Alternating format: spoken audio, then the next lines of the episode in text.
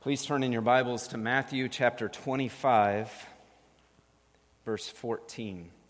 Matthew 25, verse 14. If you're using the black Bibles that are provided, that can be found on page 830.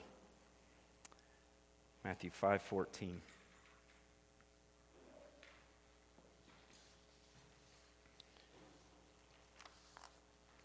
Give you a moment to find that.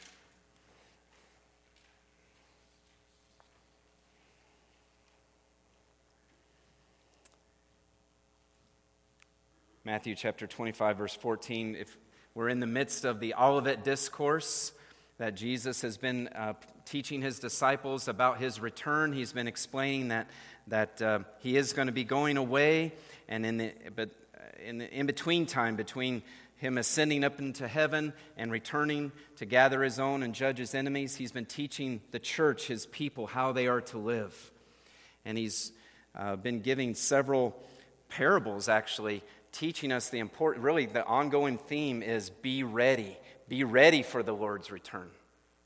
And the last time we were in Matthew 25, we, we studied um, the end of 24 and beginning of 25, and, and that taught us the importance of, of being ready and, and waiting for the Lord's return and waiting in readiness for the Lord's return. Remember the parable of the, of the young women waiting for the bridegroom to come.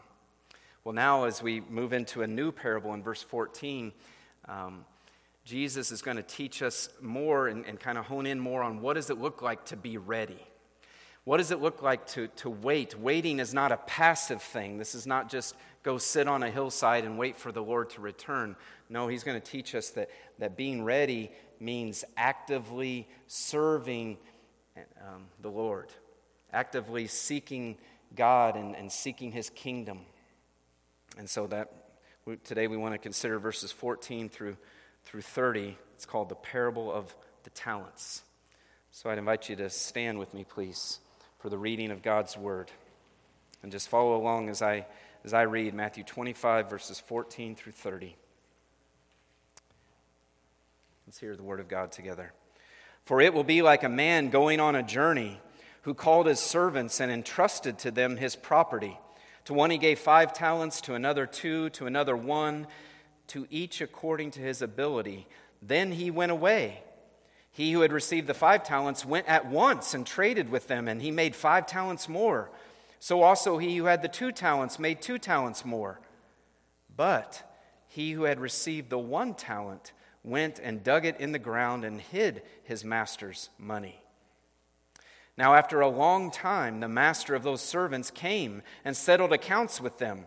And he who had received the five talents came forward, bringing five talents more, saying, Master, you delivered to me five talents. Here I have made five talents more.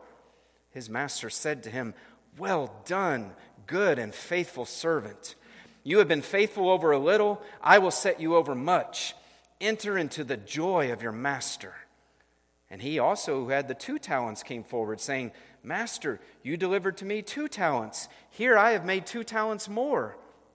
His master said to him, Well done, good and faithful servant. You have been faithful over a little. I will set you over much. Enter into the joy of your master. He also, who had received the one talent, came forward, saying, Master, I, I, knew you to be a hard man, reaping where you did, did not sow and gathering where you scattered no seed.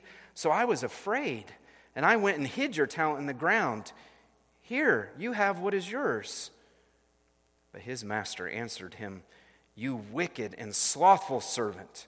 You knew that I reap where I have not sown and gather where I scatter no seed. Then you ought to have invested my money with the bankers, and at my coming I should have received what was my own with interest. So take the talent from him and give it to him who has the ten talents. For to everyone who has, more will be given, and he will have an abundance. But from the one who has not, even what he has will be taken away. And cast the worthless servant into the outer darkness. In, the place, in that place there will be weeping and gnashing of teeth. Thanks be to God for his word. May he give us ears to hear this morning. Please be seated.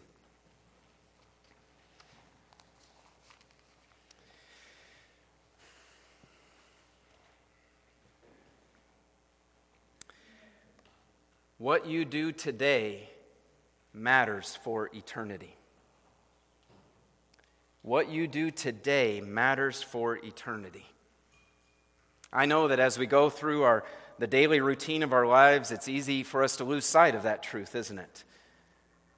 We, maybe we just get caught in kind of the monotony of, of you know, doing what, what our, whatever our responsibilities are. But this passage reminds us, Christian, that what you do matters for eternity. Whether you're a student or a stay at home mom or you're out in, in a career, every day is a gift from God, and every day is an opportunity to bring God glory. Jesus has been using, again, I mentioned that he's been using these parables to teach his disciples how they are to live as they await his return. And so here in verse 14, we enter into another parable. Look with me there. Jesus says, For it will be like a man going on a journey. And so we'd have to just kind of pump the brakes and say, Well, what, does he mean, it? What is it? Well, if you look up at the, the parable right before that, the one at the beginning of chapter 25, right there, Jesus said, Then the kingdom of heaven will be like, right? So he's continuing on in that same subject matter here. Now, with this parable, he's continuing to teach about the kingdom of heaven.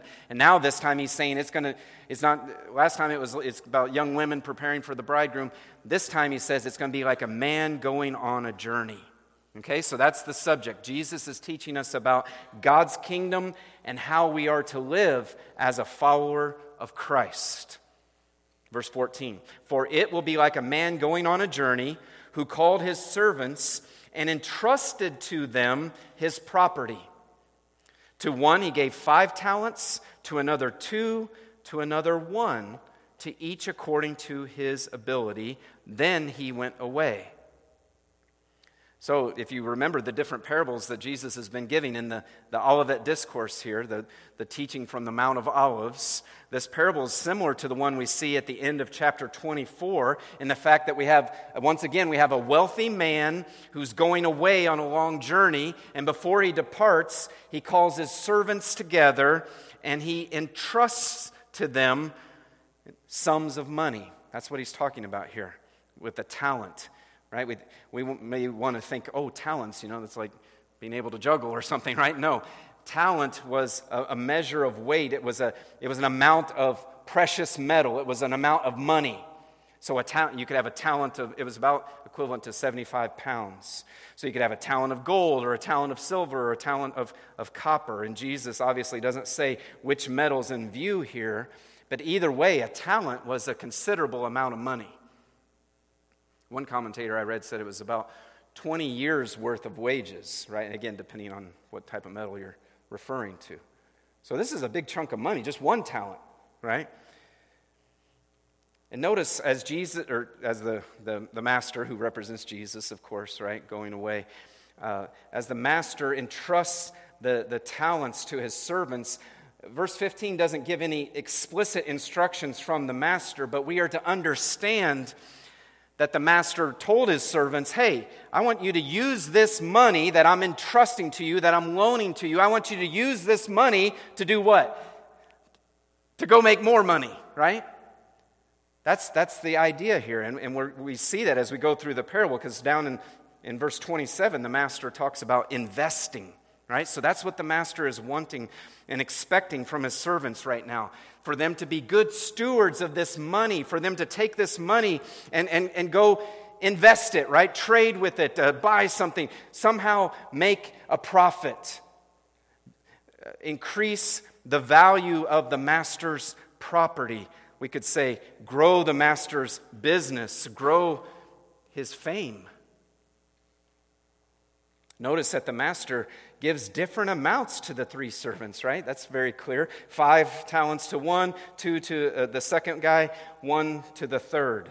And it says, each according to their ability. So the master knew the, the differing abilities of his servants. And so he gave more money and thus greater responsibility to the servants who were the most capable. Now, then, having entrusted right? That's the word that's used here. Having entrusted the servants with the varying amounts of money, verse 15 says, the master goes away. And again, this is, this is a picture for us of what it's like for us right now to be a Christian. Right? Jesus has graciously saved us from our sins. He has delivered us from the domain of darkness and, and placed us in his kingdom. And Jesus, now having risen and ascended to his heavenly throne, he's in heaven now, reigning from the Father's right hand, right? So he has gone away to heaven. But one day we know he's coming back, he's returning. And so while he is away, what are we to be doing? Well, Jesus expects us to be living for his glory. Jesus expects us to enjoy knowing him and, and making him known. Jesus expects us to be living for the fame of his name. So, right away, we see every believer has a calling. We have this calling to bring glory to God. As Christians, God has entrusted each of us with many things, really, right? He's given us life, He's given us time, He's given us resources and gifts and abilities and opportunities. And He expects us to put them to work for the good of His kingdom. Now, like the parable says, we, have, we, we may have varying amounts of these things, right? Some of us are, you know, you're in different seasons, you have more time than others, it feels like, or, or whatever, different giftings. But we've all been given something. And again, thinking as believers, we've all been given new life in Christ. We've all been given the Holy Spirit, the very Spirit of God living in us. And that means God's love has been poured into our hearts through the indwelling Spirit. We've all been given, as, as Paul says in 2 Corinthians, the message of reconciliation. We've been entrusted with the gospel. We've been given the, me- the message of reconciliation through Jesus Christ. We've each been given spiritual gifts with which we are to serve others to the glory of God. Earlier, we heard 1 Peter 4 read for us. And I just want to point you back to a couple of verses there. 1 Peter 4:10. It says, As each has received a gift, use it to serve one another. Get this, as good stewards of God's varied grace. And then he goes on in verse 11 Whoever speaks is one who speaks oracles of God. Whoever serves is one who serves by the strength that God supplies, in order that in everything God may be glorified to, through Jesus Christ. And then Peter just breaks out into a doxology To him belong glory and dominion forever and ever. Amen. But see, the same truth is taught there that we are stewards. What's a steward? A steward is, is someone to whom something has been entrusted, right? It's not theirs, it's on loan to them and they're to do something with it. They're to be faithful. 1 Corinthians 4 2 says that's what a steward should be faithful to use it for its intended purpose. And so that, that's already we're, we're being reminded of these truths of, of what the Christian life looks like. It's a stewardship. And I, I just, as I was studying this passage, I just kept looking at that word there in verse uh, 14, I believe it is, entrusted, entrusted, entrusted. God has entrusted us with so much. We are not our own. We are, we've been bought with a price. Therefore, honor God with your body, 1 Corinthians 6.20 says. And so again, this shows us our calling, loved ones, even, even just in a, in a general, broad sense here. We're to bring glory to God. We're to seek first his kingdom. And so that, that helps already. I, I hope you're thinking this way. That helps us, uh, kind of sets a course for what our daily life should look like, doesn't it? We need to be in the Word. We need to be in prayer, learning what God would have us to do. And again, growing close to Him. And, and then we need to be, as we're doing that and as we're enjoying our fellowship with Him, we need to be praying and, and asking God, how can I bring you glory? How can I bring you glory today? Who can I share the gospel with today? Who can I point to Christ today? Who could I invite to church?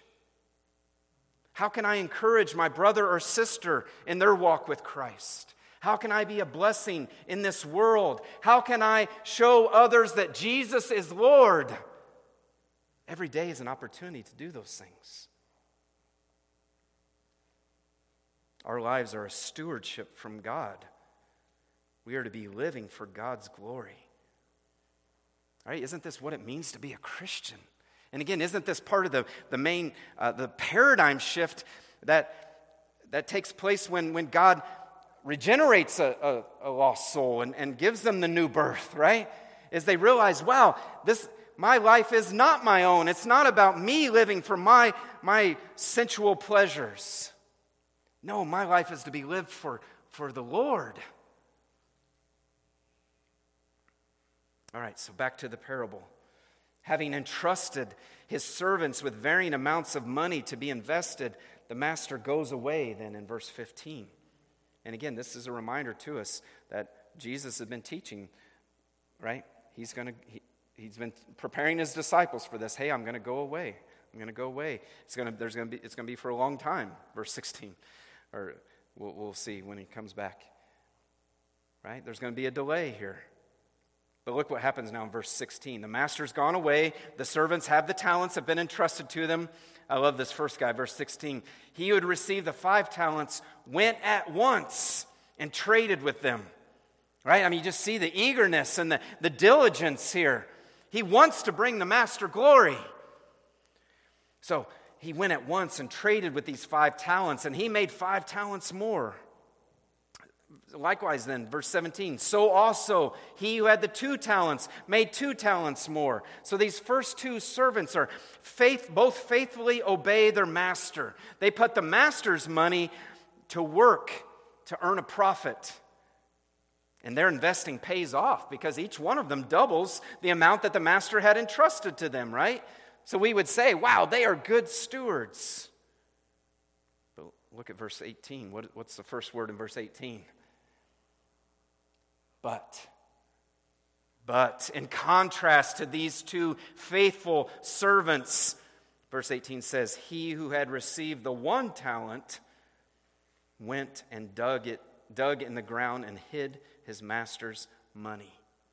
What a contrast, right? While the first two servants invested the master's money through trade, through purchasing whatever, this third servant does nothing productive with the, the talent, with the, the money that's been entrusted to him. He doesn't do any trading, he doesn't make any investments, he simply buries it in the ground and leaves it there. Now, back then, that, that, that was one way people would protect their money from being stolen, right? Bury it in the ground. And so, you know, we could say, well, the third servant's just being careful, right? Doesn't want any of the money to be lost. And it's like, well, but that's not what he was told to do, right? Yeah, maybe none of it's going to be lost, but nothing's going to be gained either. And the master had entrusted that money to him to, to, to earn a profit. Verse 19. Here's what I was mentioning earlier. Now, after a long time, the master of those servants came and settled accounts with them. So the master returns after a long time. And, and again, we've seen Jesus do this uh, repeatedly throughout the, this Olivet discourse, showing that his return would not happen right away, but that he is coming back. So even though there's a delay, don't think he's not coming. He is coming. The master returns and meets with his servants and, and he, he wants a report, right? The master wants a report from his servants on what they did with the money that was entrusted to them. So the first servant gives his report in verse 20. And he who had received the five talents came forward, bringing five talents more, saying, Master, you delivered to me five talents. Here I have made five talents more. Master responds, verse 21 well done, good and faithful servant. You have been faithful over a little, I will set you over much. Enter into the joy of your master. Similar thing then with the second servant, verse 22. And he also, who had made the two talents, came forward, saying, Master, you delivered to me two talents. Here, I've made two talents more. His master said to him, Well done, good and faithful servant. You have been faithful over a little. I will set you over much. Enter into the joy of your master. What do you notice about those two replies? They're, they're exactly the same, aren't they? You say, well, wait a minute, one, the one guy earned five and the other guy earned two. But they both were faithful, right? They, they, they had been entrusted with different amounts to begin with. So again, it's, it's not about like just the bottom line per se, you know, it's about faithfulness. The master knew what their abilities were, he knew what, had, what resources he had entrusted to them. And they both were faithful, and so the master is very pleased with them. He says, Well done. He calls them good and faithful servants, and he invites them to be with him in a place of great joy. And he rewards the faithful servants with increased responsibilities, right? That's a principle, again, throughout Scripture. If, if you prove to be faithful in a little, more opportunities will be given to you. Same principle here. So that's a beautiful and, and happy picture, right? Up, up so far. but then we have to say, well, what about the third servant, the guy who hid the talent? Well, verse 24 describes that encounter when he stands before the master. Look at verse 24 with me. He also, who had received the one talent, came forward, saying, Master, I knew you to be a hard man, reaping where you did not sow, gathering where you scattered no seed. So I was afraid, and I went and hid your talent in the ground. Here, have what is yours. So, how much is he given back to the master? Well, just the one talent, right? He didn't obey the master. He, he doesn't have any profit to give the master. All he can do is give back the original talent that was entrusted to him. Why? Because this servant had not labored for his master. He had not been a good steward. He's not sought to, to bless and work for the good of his master. He's not tried to serve the master. He's not tried to benefit the master. In fact, notice what else we see from, from this verse. This, this servant has a, actually has a very skewed and negative view of the master, doesn't he? He says, he, he calls him a hard man. That word hard can mean unyielding or, or cruel. And not only that, the servant seems to be saying that the master uh, gets benefits when he, that he doesn't deserve. Like he harvests his grain he didn't plant. And, and so it, it, it seems like there's like a, almost like a resentment, like a bitterness to this master. Like, you know, it's like the servant is saying, I don't think you deserve all that you have. It's like he's begrudging the master's success here. And, and we'd have to, as we try to think about that and understand what he's saying, we'd have to stop and say, this third servant doesn't really know the master at all, does he? I mean, what he's the way he's describing the master does not fit with what we see about the master throughout this parable. It's clear that the master is actually very good and, and generous, but, but this servant is accusing him of being cruel and unfair. And so we'd have to say this servant, he doesn't truly know the master, and, and it seems clear he doesn't love the master. He doesn't value the master, he doesn't value good happening to the master. He doesn't want to see the master's kingdom grow. He doesn't care about the master's fame. Yes, he may, this servant may have a measure of fear for the master, but we, we'd say he doesn't seem to like the master. Bottom line, this servant has no love for the master. And so look at the master's answer in verse 26 You wicked and slothful servant. You knew that I reap where I have not sown and gather where I scattered no seed. Notice the ESV puts a question mark there. I'll explain that. Then you ought to have invested my money with the bankers, and at my coming, I should have received what was my own with interest. I think here the master's not affirming the wicked servant's opinion of him. He's not saying, You're right, I am cruel, I am hard. No, I, I think he's saying, Well, you, you think I'm that way? Well, I'm going to judge you by your own words then. If you truly believe that I was such a severe man who, who only cares about the bottom line, who only cares about profit, why then did you not, at the very least, put my money in the bank. I mean, do the bare minimum here just to collect a little interest. And so, what he's saying is, your, your failure to do this shows that you do not respect me. Rather, you're defying me. You, and he, he cuts to the chase of it, doesn't he? You're a wicked and slothful servant. It's like he's cutting through all the excuses and all the misinformation, and he gets to the root issue that the servant's heart is wicked, the servant's heart is in rebellion against the master. Therefore, the master punishes the servant, verse 28. Now it's like he's, you know, saying this to a third party. So take the talent from him, give it to him who has the 10 talents. And here's the principle for to everyone who's been uh, for, to everyone who has will more be given and and he will have an abundance, but from the one who has not, even what he has will be taken away. And now look at verse 30 and cast the worthless servant into the outer darkness. In that place there will be weeping and gnashing of teeth. Clearly, that's the language of hell.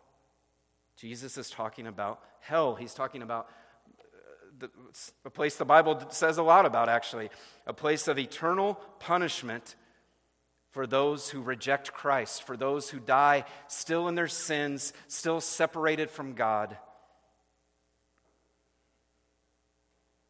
This third servant was not faithful. And here's what we need to understand his unfaithfulness shows that this servant is not a genuine follower of Christ. And that's, that's a thread that that is in a lot of these parables is that, I mean, we saw it with the, the 10 young women, right? We're going to continue to see it. it. This idea of everyone is not who they appear, right? And in this life, there can be some who, who kind of give lip service to Christ and who, you know, would maybe be in a church service on a Sunday and would maybe profess to be a Christian. But ultimately, the proof is in their life. Right? Not that we're saved by works, but if, if God has done a work in us, then it will be evidenced in our works, right? James 2 faith without works is dead. And so, this third servant has, has shown that he's not a genuine follower of Christ, that he doesn't really love Jesus. And uh, again, to put it in the gospel terms, it shows us that he is not someone who has turned to Jesus in repentance and faith. He hasn't looked to Jesus for, for mercy and grace. He's not embraced Christ as Lord and Savior, and therefore, this third servant is cast into hell.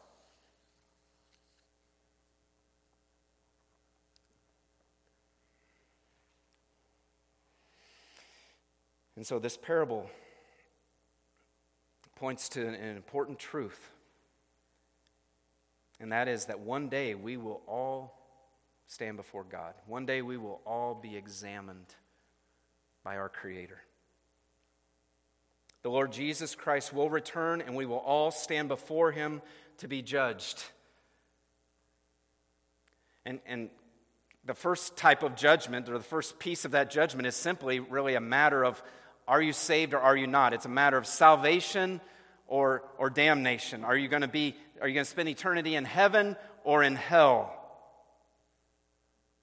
And on that day, you'll either you'll, you'll stand before God one of two ways. You'll either stand before God in your own works, in your own righteousness, or you will stand before God clothed in the perfect righteousness of Christ, having been united to Christ by grace through faith. And of course, only those who are clothed in that perfection will be welcomed into heaven. God is a holy God, He cannot have sin in His presence. And so, only those who are, who are clothed in the righteousness of Christ, only those who are united to Christ by faith will be welcomed into heaven forever and enjoy His presence forever.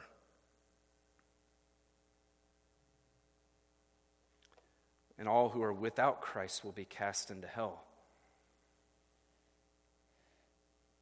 All who are just trying to stand before God in their own works, right? And so many people think that, don't they? They think, well, you know, if I can just be good enough, if I just try to, you know, be, be kind or whatever, maybe I can Maybe I can get in. And the Bible is so clear no, left to ourselves, we all fall short. We've all sinned against God, and He is of in, infinite value. And so any of our sin leaves us deserving eternal punishment.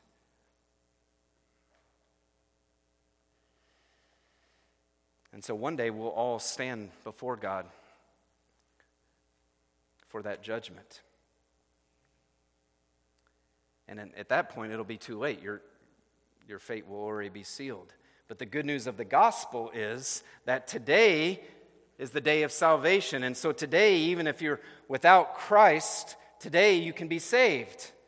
The Bible says we've all sinned and fall short of the glory of God, but that God grants grace and forgiveness to all who in this life will turn from their sins and cry out to God for mercy and believe on the name of Jesus for their salvation. All who do that are saved. Their sins are forgiven. Again, they're united with Christ, and his perfection is credited to them.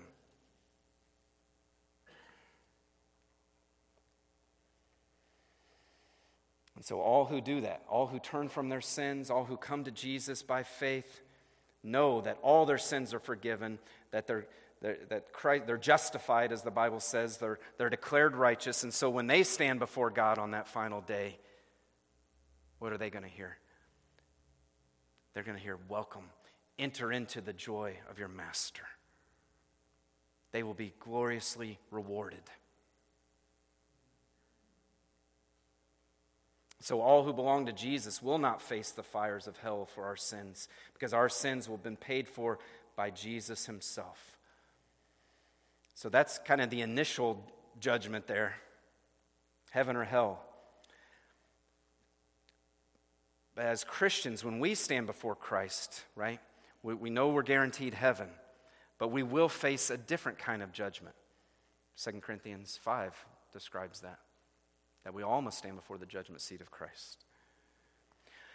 We're going to be judged, or really we could say we're going to be rewarded for our service to the Lord. On that day, Christians will stand before the Lord Jesus and we'll give an account for what we did with the opportunities and the resources that God entrusted to us. Did we seek to, to love God and love others? With, with the grace that God supplied? Were we faithful to use our, our time and our treasure and our talents to bring glory to God?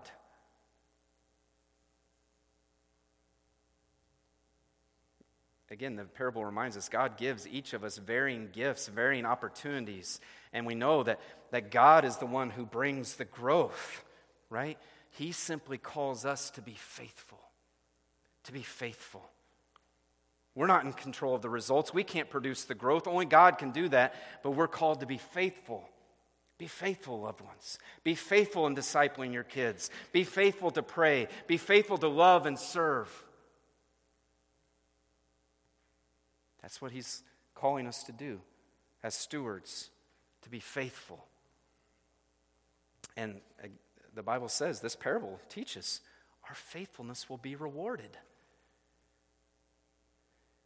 And again, whether that will be increased responsibilities in the eternal kingdom, I'm not totally for sure what that will look like. But the Bible is clear that our faithfulness here matters for eternity. Again, the Bible teaches that over and over again. It's, it's such an important truth that what we do in this short life matters for eternity. Physical training is of some value in this life, Paul tells Timothy. But training for godliness has value in this life and the life to come. What we do now matters for eternity. And what do faithful servants have to look forward to? To hear those precious words of our Lord say, Well done, good and faithful servant.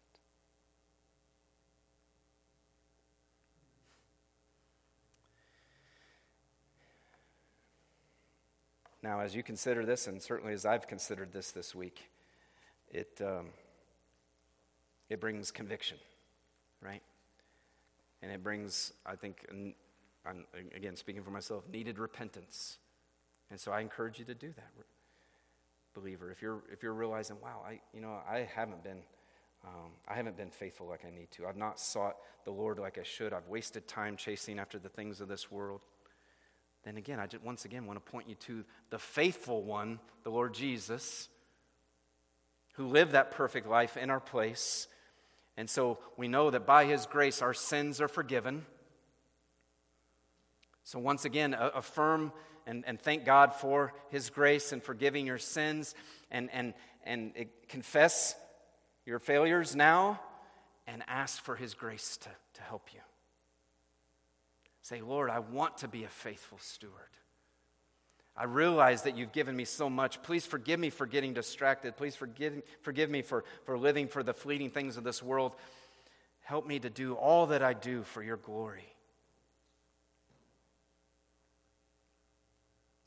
It's appropriate for us to do that, to confess those sins, to repent, to, to ask for his help, to be faithful, to, to increase in our faithfulness, because we want to see him glorified. Right? We want to bring glory to his name. And so, if that's how the Spirit is working in your heart, I encourage you to do that. Many of you today, I, I hope this message encourages you because I know you are faithful by God's grace. I know you are faithful to pour yourselves out for the kingdom of God and, and all that you do, your, your work, your, your, your work out, outside the home, your work in the home, you're, you're doing it with an, with an eye for eternity. You're doing it for God's glory. And I just want to encourage you keep it up. Keep it up, because your labor in the Lord is not in vain. And, and this parable reminds us of, of what our ultimate um, destiny is for all who are in Christ. And that is to uh, hear the words, enter into the joy of your Lord. And so keep it up. I know we, again, I know we live, we're living in the in between times, right? We're living in this, this time when, when we see all the evil and the sin, but that's not the final picture. That's not the final status. Jesus is coming again. And so may we be found faithful because one day when he comes, we'll get to enter into him, into, with, with him into his eternal kingdom of joy. Let's pray. Father, we thank you for your word, and we thank you for these teachings of our Lord to prepare us and to teach us how we are to live as we await his return. And, and we just pray now, Lord, as we continue to worship you um, through the Lord's Supper and through singing, Lord, we pray that your Spirit will, will be at work and will um, uh, show us. Areas that we need to confess and repent of. Show us how we can grow. And Lord, um, certainly lift, lift on high our Savior before us. That we may um, remember the, the joy of, of forgiveness of sins.